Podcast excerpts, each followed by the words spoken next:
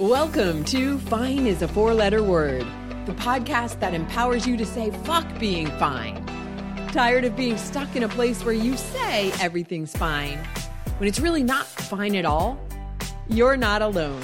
I'm your host, Lori Saitz. I've been there too, and so have my guests. Here's a secret all it takes is a conscious decision to change and then restructure beliefs so your actions take you in the right direction. That's where fine is a four letter word comes in. Each week, you'll hear inspiring stories from people who have transformed their lives and businesses, and practical tips and takeaways to move you from spinning in place to forward action so you can create a life of joy. Thanks for tuning in. Let's get started.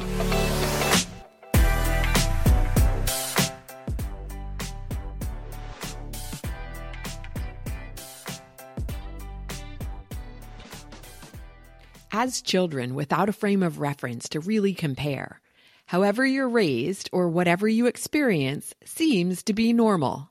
But what if quote unquote normal is not actually what's natural for you? Wendy Cocke was raised in a family that owned a textile business specializing in cut and sew. From an early age, she was involved in business and financial decisions, basically as an equal member of the family. She was taught to think and problem solve more than she was to memorize and regurgitate. Very different from what many of her classmates experienced. Wendy grew up and became a chemical engineer. She got married and started a family. She was living her best life in a job doing what she loved. Everything seemed fine. But fine is a four letter word. Her company was restructured, making her job redundant. And then the pandemic hit and she was let go with a severance. After taking 30 days off, Wendy discovered that while she had indeed been fine, she had not been energized in her work. In fact, she had been very tired most of the time. But it seemed normal because that's how everyone else was living. And it wasn't until she spent 30 days doing nothing that she realized how not fine that was. In a moment, when you meet Wendy, you'll discover the lessons she's learned since then. Starting with a day long interview for a job she thought she really wanted, even though her husband told her ahead of it that she would not be accepting that job and the realization that working for someone else was not her destiny. This kicked off her journey to starting her own consulting firm. Having discovered her love of mentoring in her previous job, she merged her past profession and this love by joining the faculty of her alma mater, teaching biomedical engineering. Then she decided to write a book, and everything changed. Overall, Wendy had to break free from the clusterfuck of perfectionism that held her chained down. Once she did this, she experienced success she'd never even imagined was possible. Like Wendy, you may be living how you're living now because of the beliefs that have been programmed into you since birth, because of the stories you've told yourself forever, because it's what other people who seem to be successful are doing. But the part that gets overlooked by most people is that true success doesn't come from always doing. It requires time for recharging and allowing yourself to simply be. I'm talking resting, reflecting, and rejuvenating every day, not only on the week of vacation you might allow yourself every year or two or five. In my special guide, Five Easy Ways to Start Living the Sabbatical Life, you'll discover step by step how to do that on the regular without taking a month or year long sabbatical. You know how you normally hear the disclaimer, don't try this at home. In this case, you can try this at home. And not just try, do. Visit zenrabbit.com and download it from the homepage. Change begins today. And now let's meet Wendy Cocke. She called ahead and she's holding our spot. Come on.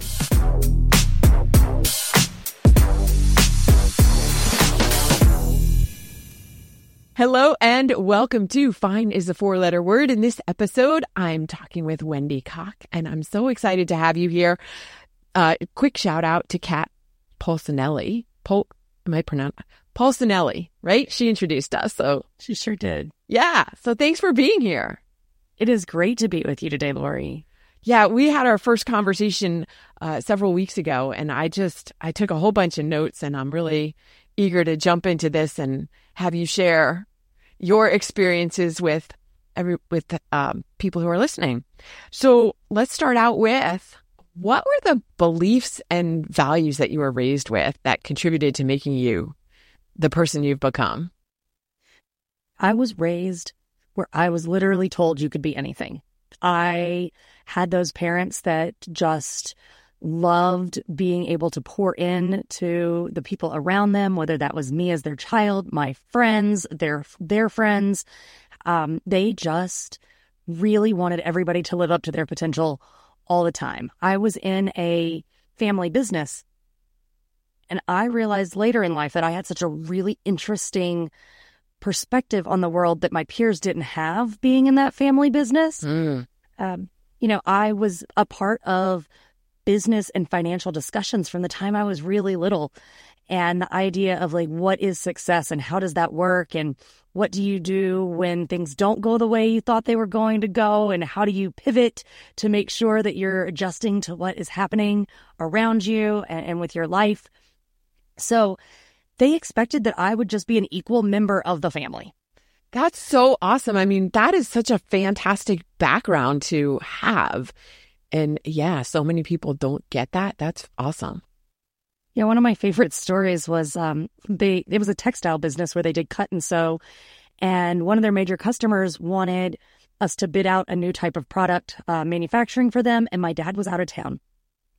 So my mom and I went and I my job was to try to bid it out, to scope it, to take all ask all the questions, come back and figure out how long it was going to take for us to make it, how much material it was going to take, and how much we were going to charge them. To this day, Lori, I have no idea if we made any money on that at all. it never seemed to matter to my parents if if we did or didn't. It was about me having that experience, being able to go through it, uh, being able. I ended up having to build um, rigging on the equipment because the thing, the way I thought it was going to work, we couldn't actually make it work. Um, my friends that worked in the family business actually had to do the manufacturing in this way that I put together that was atrocious as a high school student. Um, but it was such a learning experience on how do you put trust in somebody and then make sure that no matter what they feel like they succeeded. Yes. And and I'm also thinking like it's a such a great exercise in problem solving, but most importantly, and I think this is, you know, kids need to learn how to think, not just what to think or like memorizing stuff. And that was such a great lesson in how to think. Absolutely. Yeah, for sure. Very cool. Um, so you didn't go into the family business though? I did not. I actually ran from it as fast as I could when I was in high school, a ton of my friends worked for my mom in her business as their after school job, and I instead went and worked elsewhere for my after school job. Uh, well, that makes sense because, yeah, I mean, working for family members, that's hard. It, to me, it wasn't, it didn't feel the same as working somewhere else. Right. So to me, just being a part of the family business, that's just what I did. I started making dinner for the family most nights when I was in middle school because I could come home from school and I could, my mom would leave out the ingredients and the recipe on the counter. And while she was still working and trying to get things finished, I could get the chicken in the oven mm-hmm. or I could start the rice. And we didn't eat a lot of great meals for a while, right? we just sort of ate whatever. Um, and then I experimented with things. So my kids to this day, one of their favorite dinners is potato chip chicken. Okay, which yeah. is what? Which is um the crumbs in the bottom of the potato chip bag being breaded onto the chicken before you bake it. Oh, okay. I created that when I was, I don't know, 13, 14 years old and sure. it's still a fan favorite. Um but you know, Cheetos, Doritos, whatever's left. That's what happens wow. when you leave the 13 year old in charge of the kitchen. Yeah, no, but that's cool. Also, a, you know, being able to experiment and see what works and what doesn't. And I'm sure there were things that didn't work. I did the same thing. Like I loved being in the kitchen and experimenting. My mom hated being in the kitchen. Like she just, that wasn't her thing. And I loved it. And I would do the same thing. I remember making, uh, graham crackers when I was in high school, like from scratch. Oh, okay. Not recommend, do not recommend. It was, they were like cardboard. But it was the experiment thing, right? You know, some things came out well and some things didn't. That's right. I did. I've tried several times in my life to make a homemade corn dog. I cannot do it. no, some things are better left, you know, just to buy the, them packaged. the, yeah, exactly. Yeah. Okay. So you, um, did anyone in your family go into the family, take over the family business? No, my parents worked on it um, until my dad passed away in 2015, and I helped my mom shut down the business and live her best retirement life. Um, but throughout that time, the number of family um, and friends that worked in it, uh, that it filled a gap for a lot of people. It was where all the teenagers in my life learned about business and and about money, and you learned how to have fun and work at the same time. You, um, my aunt worked for my mom for a while. Um, we had a, a family that was a contract sewer for my mom. I grew up with her children, and we would take fabric to her house and she would sew. And one of my mom's most proud days was the day that Fam Fam got her uh, U.S. citizenship. Mm. And, you know, being able to watch that family evolve, um, going to their weddings and them coming to our weddings, it, it was very much just part of the family. We actually considered selling the business to that family uh, when my mom wanted to retire. And um, Miss Fam Fam said, you know what? I'm going to use it to retire too. So she she decided not to.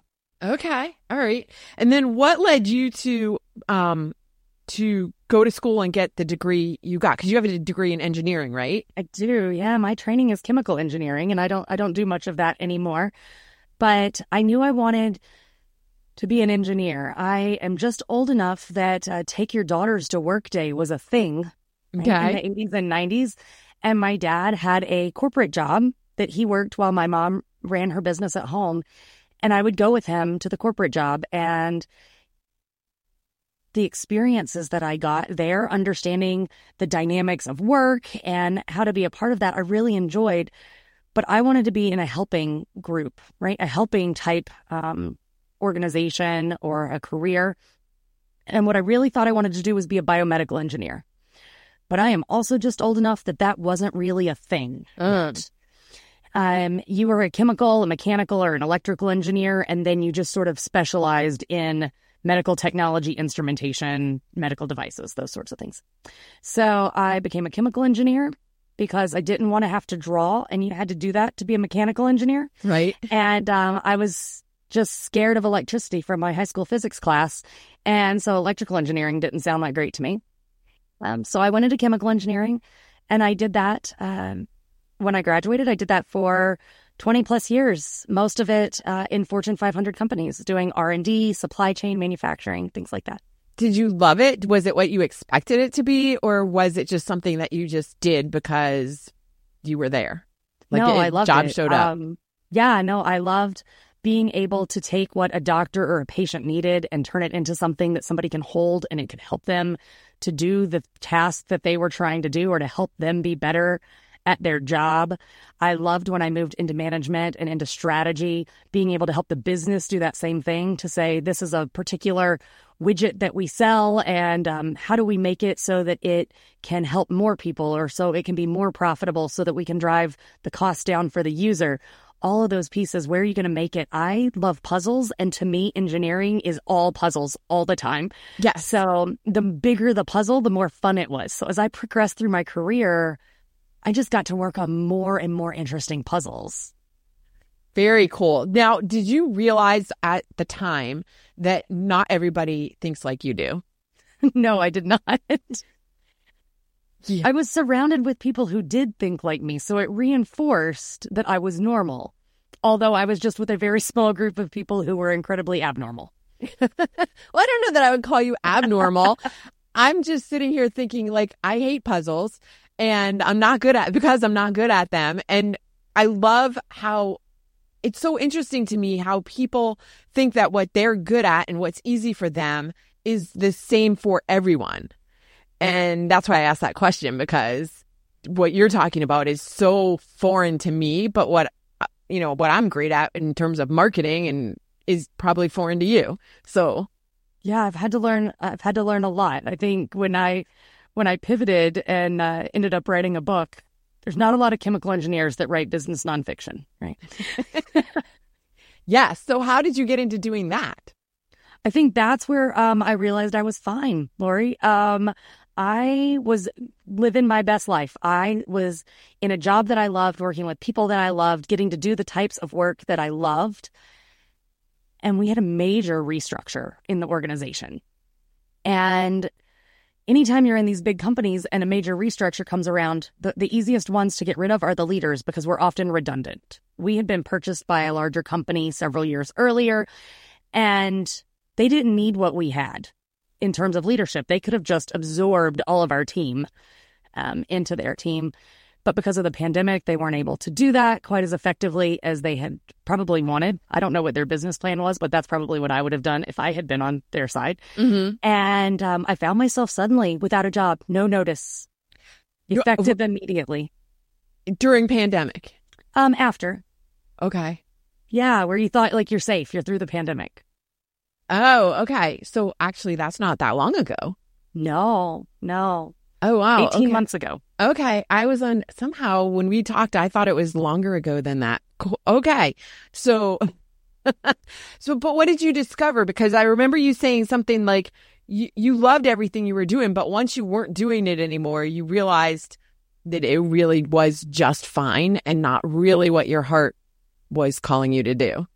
I had no idea how exhausted I was, Lori. Mm. I have always been a person that like to to sleep. I think that like napping is one of my favorite hobbies.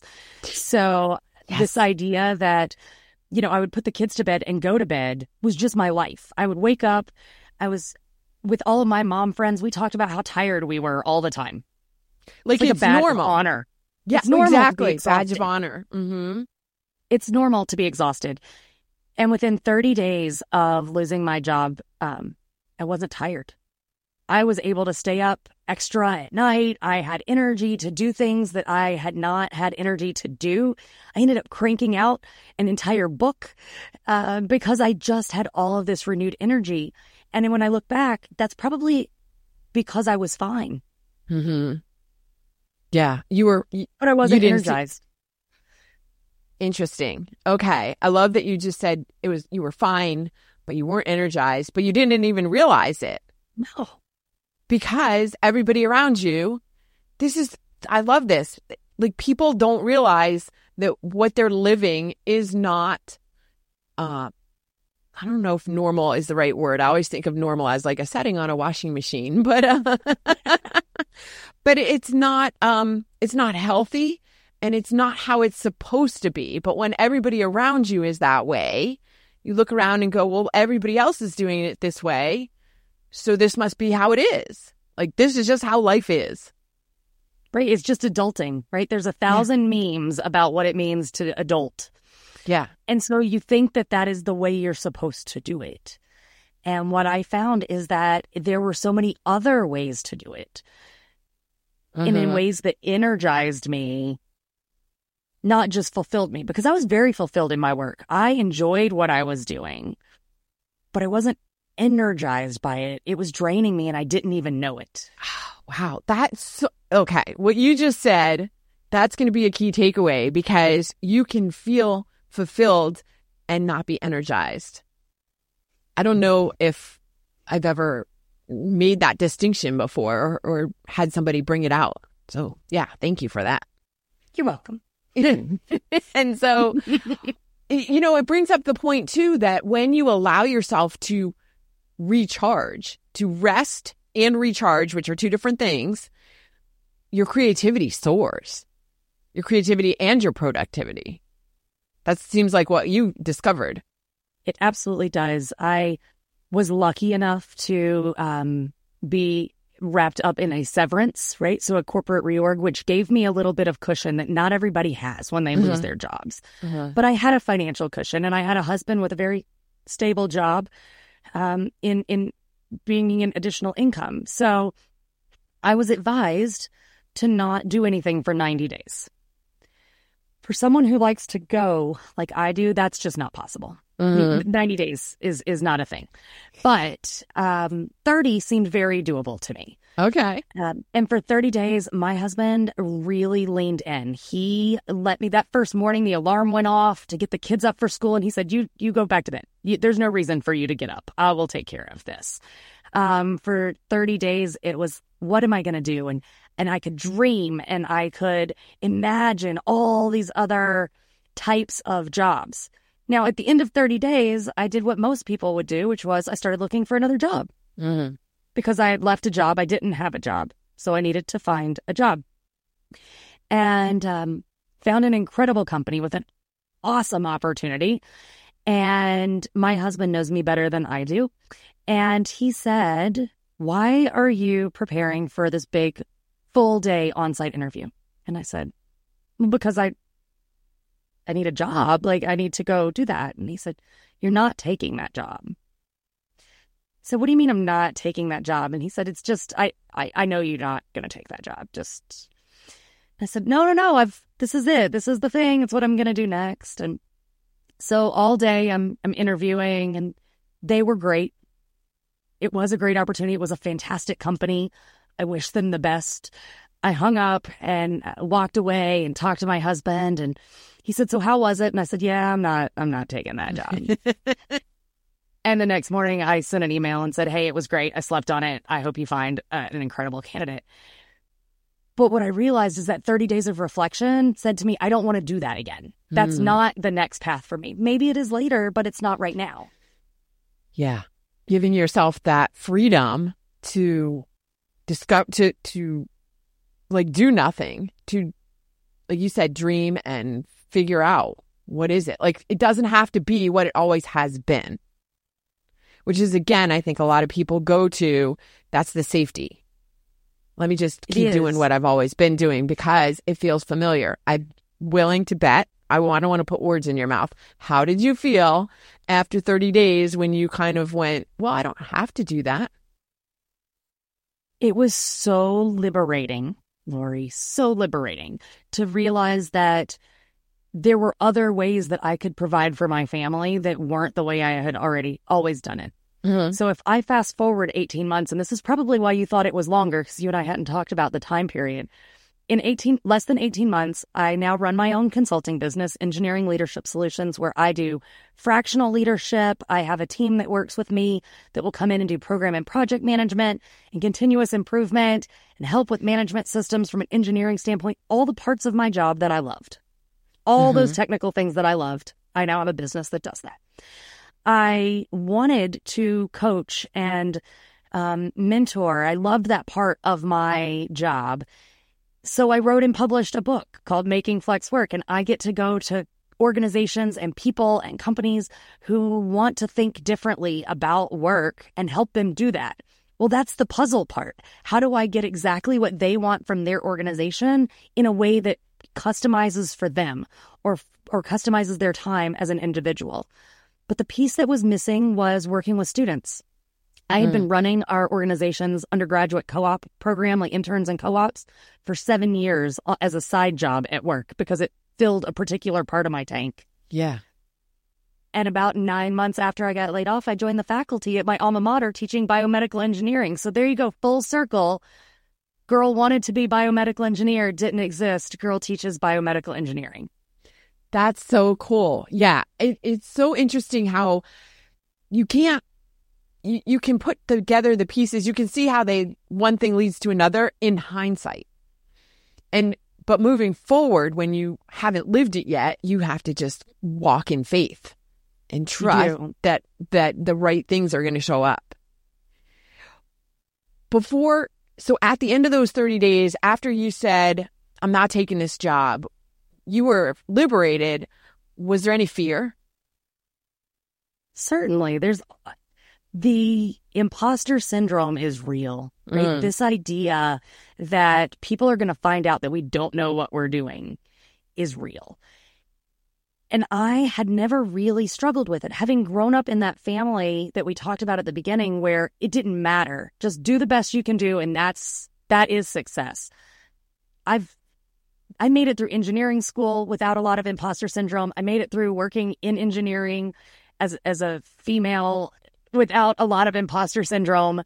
And it wasn't until I was on my own that I felt it. And I think it was because you as as an author and as a solopreneur, it's just you. It's very exposing. Mm. There's nobody else to hide behind. It's not somebody else didn't deliver on time, so you're late. It's not somebody else's work was not amazing, but it also has your name on it. It's not that the idea was, eh, but it was the team's idea. It is all you all the time. And it really took a lot to get out there. When I first started posting on social media, I would spend hours working on a social media post because I needed it to be perfect uh-huh. because it was permanent and it was my name and it was super exposing. Um, now I'll admit there are typos in my social media posts, and if you find one, shoot me a note and I will go edit it and fix it. It's fine. It's not permanent. Um, but it just it took getting over that to realize that it didn't have to be perfect. What did you do to get over that? Practice. Practice, like just keep posting. Just How keep did you? posting. Yeah, I set myself a goal that I would post one piece of content a month, and then it was, oh, I can do that. Okay, so now I'll do two pieces of content a month, and now then it was like, well, that wasn't that bad. I think I can do one a week, and now you know you just sort of get less and less scared as you do it. Yeah. Okay. So setting yourself like goals that you could do, not like, all right, I'll do one a day. Like, No. yeah, you don't have to. Well, and telling people, Okay. I, I told people so they they would hold me accountable. Right. But the interesting thing about accountability is we really can only hold ourselves accountable because what are they going to do if you if you say I'm going to post once a week and then you don't do it, they're going to come over and like what? Like Right. They're gonna say. Where was your post? That right, right, right. Well, now that now I'm going to punish you. what are they going to do? nothing. So that's they aren't that's gonna do anything. that's the yeah that's the interesting thing about accountability is like we look to other people to hold us accountable, but we can really only hold ourselves accountable. Yeah, I think it's the, more about throwing it out there to the universe out loud and Mhm. declaring it than it is who you declare it to and what the implications are. Yes, yes, I agree. So okay, so you started doing that, and what what happened? Like after those Um, first few posts, what um you know were you getting people responding to them, interacting with them? Like what encouraged you to keep going? Well, first of all, when there was a typo, the world did not end. I love it. So that was amazing. Um, it, it reinforced that it would be okay when I did find one that I thought, oh, that is not exactly what I meant to say, and that didn't come out exactly right. Um, it was also okay if nobody liked what I did and nobody commented, um, because I gave myself permission to experiment Mm. and to play with it a bit. Um, but yeah, people really started um, gravitating towards it. When I met with my publisher, you know, I didn't come from the world of writing. I didn't come from the world of publishing. I came from the world of medical device engineering. So when I, I had a manuscript, I was ready to hand it over to a publisher, and my publisher said to me, So, how many people are on your email list? Which is a totally normal thing to ask someone yeah. who runs a business Mm-hmm. that is customer facing.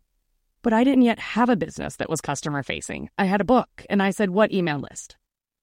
And he said, Great, we're going to put this into um, layout, this book into layout. So you're going to get a proof in a few weeks. Until then, please get us an email list because you can't not launch a book that you don't have anybody that knows about it. And I started, I threw that out on social media. And that was the most exposing thing I think I had done. Mm-hmm. This was months into the journey, um, but I hadn't told many people I was writing a book because that is super exposing Yeah. and permanent. There's no like go back and edit it. It's Right. done. Right. And and um, so I threw out on social media that I was writing a book, and people just started pouring in. I want to know more. Tell me more. Here's my email address. Put me on your your list. And it felt like this is what I'm supposed to be doing. Yeah, Eh, right. Because when you are doing what you're supposed to be doing, and we'll put supposed to in quotes, but things happen easily. Like it's not like pushing a rock up a hill because this is just the natural flow of things. That's right. That's right. Yeah. Uh, what kind of response then did your book get? So for me, I had a goal to sell, you know, a few hundred copies. To me, that would have been sufficient. That would have been a success. I would have won. I would have been on the top of the world. Um, so that was my goal, a few hundred. And, and we we overshot a few hundred. I was hoping to get one of those bestseller tags on Amazon. At that point, you could be in eight different categories, and I hit number one in all of them by five o'clock on the first day that the book launched. Wow. Which was very exciting because I created a little launch party at our local uh, Mexican restaurant. So, pretty much everything in our life that's important happens at El Jinete. So, we thought, well, we'll just go there for dinner and I'll throw out on social media that if you want, I'll be there. I'll have some books. If you want to buy the book, it'll be great. Um, talked to the manager and the wait staff there, and he said, "Great, just don't please don't do it on Taco Tuesday." And I said, "Okay, great. We will not I was launch." just going to ask if it was on Taco Tuesday. yeah. So, um, publishers really like to launch books on Tuesday, and so mine didn't know what to say when I said we cannot launch the book on Tuesday because I cannot have a launch party on Taco Tuesday. So we launched on a Wednesday, and um, I they didn't even give us extra wait staff because I literally thought it was going to be me and a couple of friends. We had over 150 people show up. Oh at the my gosh. restaurant. Okay, so we need to back up because how did you get that many people? Like, you didn't have an email list even, but did you have connections? Have you been networking through your entire career? Like, how did this many people show up for you both virtually online and in person? So, I mean, some of it is just proximity. I am from Atlanta. I still live in Atlanta. I've grown up here. I went to college here. You know, it, some of it is just my people are here. Mm-hmm. Not everybody's lucky enough to have their tribe where they live. Yeah. Um, and I am a one of the things I love is connecting people and that personal connection. When people ask me like, "Where is your happy place?" and some people say the mountains, and my husband will not bat an eye, and he's like, "The beach, sand and salt water. That is my happy place." My happy place is where my people are. Yeah. So, as a person who loves that connection, people people were willing to come out for me. They wanted to celebrate my success. So, I had built an email list with about 300 people on it in um, 60 days, which my publisher thought was insane. And he's like, How did you do that? And I said, I don't know. I asked who wanted to be on it. And here we go. Um, and I email, I put to that email list that this is the Mexican restaurant I'm going to be at if you want to come. And I threw it out on social media.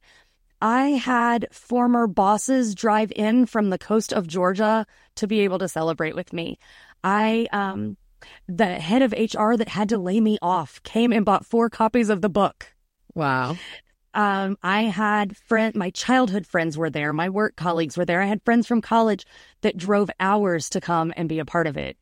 Um, it was just so much fun. I think the the biggest surprise was uh, one of my college roommates appeared in my house. She had worked it out with my husband. They live in Savannah. She drove up. She was like, "I'm not missing it."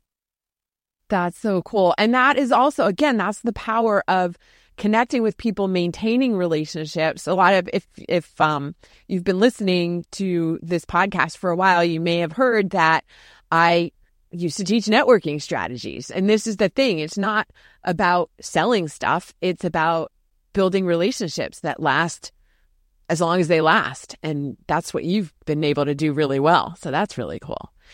Did you, where did you learn how to do that? Was that something that you also learned from your parents, or is it just something that came to you naturally?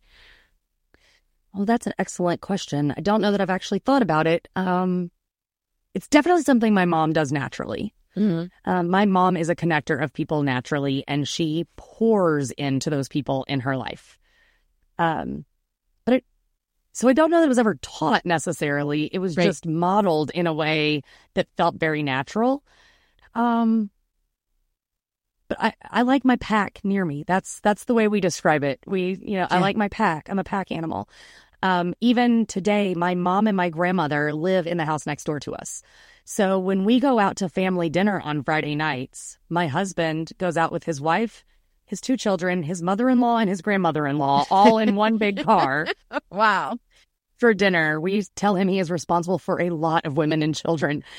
Uh, but so for me, just having those people close and being a part of it just was just was what I did. Uh huh. Yeah, I, I hear that from people that it's it's innately part of who you are and you can learn how to be better at building relationships and still for a lot of people it's just part of who you are. Well, as an engineer, I can tell you there's a system. I worked for a boss who has an incredible system. He, um, it sounds kind of cold, but he keeps a spreadsheet of his contacts. And on that spreadsheet, he has the last time that he interacted with that person and what they talked about or what he emailed. Mm-hmm. And he has a frequency. I want to talk to this person at least once a year. I want to talk to this person at least once a quarter. And at the start of each month, he filters that spreadsheet to figure out who is he supposed to make contact with in the next 30 days. Yeah. Well, in that confident connections course that I had created, there was um there was a follow-up piece to it called the goldmine prospecting system that was similar, uses a spreadsheet because no matter what your intentions are and in terms of whether it's networking or building relationships or anything, you can have the best of intentions and then things happen in life and you get off track. You know, when you're writing a book, you have the best of intentions to maybe write, you know, a a thousand words a day.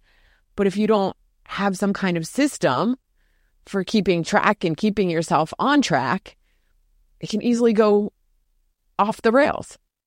Right. You could easily go days and not write anything. Yeah. Yeah. And then the, the longer you don't, the longer you don't. And it's the same with, you know, your former boss having, I mean, that's a great way to keep track of What's that saying? Like, if you want to improve at something, you need to keep track of it. Like, whether right. you're tracking macros for your food or your workouts or your um, reach outs for building relationships, all of it, if you're not tracking it, it's not necessarily, it doesn't just improve because you want it to. If they say, you know, what's important you measure, right? Yes. What's important you measure. Right. That's the thing. What you measure improves. There you go. That's right. Yeah, I mean, it's the same reason that a financial planner will tell you to track where you're spending your money. It's the same reason Weight Watchers has been a company for as long as it has been because you're tracking your calories. Right, right. And it works. Again, there's, it does. Yeah. And that's part of when when I wrote Making Flex Work, there were a lot of people that asked me for a journal. So I have in the past year created a a workbook that goes with it. But it's really about just tracking your time. If what you really want is to be in more in control of your time, you have to know where you are spending your time. Right. So I have free downloadables and and different places where you can track your time and start to figure out when am I working and when am I not and how do I feel about it and am I being productive or am I just doing something to stay busy? Right. And I we could go down this whole other rabbit hole and I don't want to, but I do want to mention that a lot because I get a lot of pushback on this kind of thing too, and I'm betting you do as well because people feel like, well, tracking is uh there's no freedom in that. Like I, I just like to be a free spirit and do whatever I feel like doing whenever I feel like doing it. But the truth is there's more freedom in having the tracking and using the tracking system because it gives you like some what am I like guardrails if if you will. It does. I tell them it's this is not like a contract with anybody. Yeah. And I don't even suggest you write it down ahead of time. Just write it down after you did it. If you spent three hours binging on Netflix, just write it down. Yeah. No judgment, just write it down. Because later at the end of the week, when you're like, wow, I didn't get anything done, you can be like, but I did. I watched three whole series on Netflix. Right. I accomplished something, not towards my goal, but it was done. Yeah. Yeah. Right. And you get to see um, whether you how you how you might want to improve moving forward. Right. Did you how do you feel about what you did this week? And then you can determine do I want to do the same thing? Do I want to do more of it or do I want to do less of it? Yeah. Exactly. And if you don't keep track of it, you have no idea. You just know that you didn't accomplish what you thought you wanted to and you feel bad. Right. That's right. Where did all the time go? Yeah. Speaking of where did all the time go? This has I been know. such a cool conversation. I I had I just took a whole bunch of notes. We're, I'm gonna recap them in the in the key takeaways. Two last questions. One, what's your hype song? And I know you were struggling with what you're gonna say because you have so much music in your head that you that you like. But I what are you going to pick? So, um, I I have three for you. Here you go, Lauren. It's the best right. I could do. We're getting bonuses. So, yes. Yeah. So when I am going to go talk about um, to like my students, or I'm going to go up in front of a bunch of people, I really like to listen to super calm music. So my hype music there is like Christian worship songs. Like okay. I need to calm down because I naturally have so much energy that if I go out there with that amount of energy in front of a bunch of college students, my energy and theirs don't match and it's too far. Mm. So I actually have to calm myself down if I'm going to do that. Okay. If I am writing, if I'm writing and I need to, there's something really important that I need to say, I crank up 80s metal bands like hair bands as loud as I possibly can in my headphones. And to me, it shuts out all the other noise. Okay. What's the first band that's on that list, the playlist? So I will usually just go to the Guns N' Roses Pandora station. Okay. There you go. All right. So whatever comes on, bring it on. Okay. Um, but when I'm going to talk to people about customizing their time, I literally cannot talk to somebody about it. And I did it this morning. I turn on Dolly Parton's nine to five because it like reminds me of what work used to look like. Yeah. Um, and how nobody liked it then and nobody likes it now. That's such a classic song too. Yeah. I love it. Okay, thank you. And if someone wants to get your book or talk to you more about how to, you know, continue this conversation, where's the best place for them to reach you and find your book? So I'm on LinkedIn at Wendy Anderson Cocke, and then you can also find me at makingflexwork.com. Okay, perfect. I will put links to all of that in the show notes. Maybe a link to the Pandora um, Guns N' Roses channel since there was not Why a not? specific song, but we'll, yeah, cool. Thank you so much for joining me today, Wendy, on Fine is a Four Letter Word.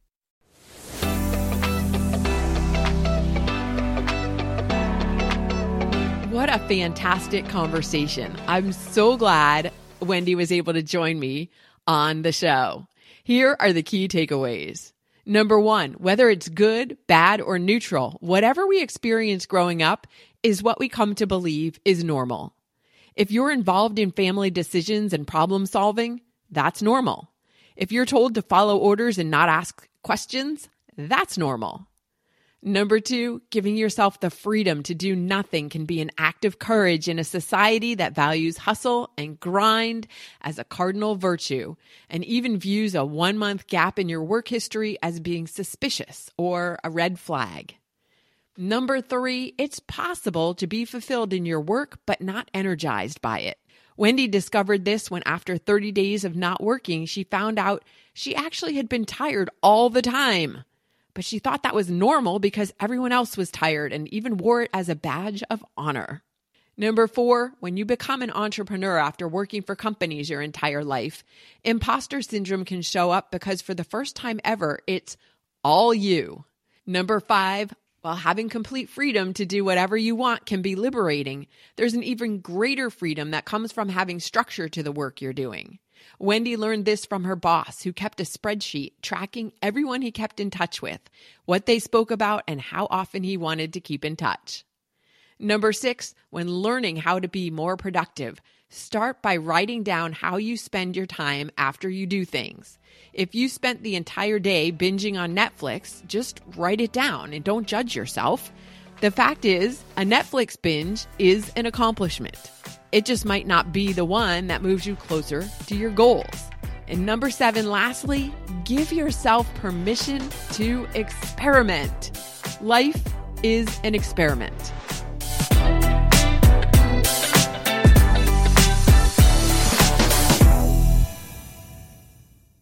Thanks for listening to Fine is a Four Letter Word. If you've enjoyed the show, please follow and share it with a friend. Leave a review on Apple Podcasts or your favorite platform to help others discover it too. You can find links to my socials on my website, zenrabbit.com. And before you go, take a moment to reflect on what you're grateful for today. Remember, you have the power to create a life you love, and I'm proud of you. Thanks for joining me. Take care.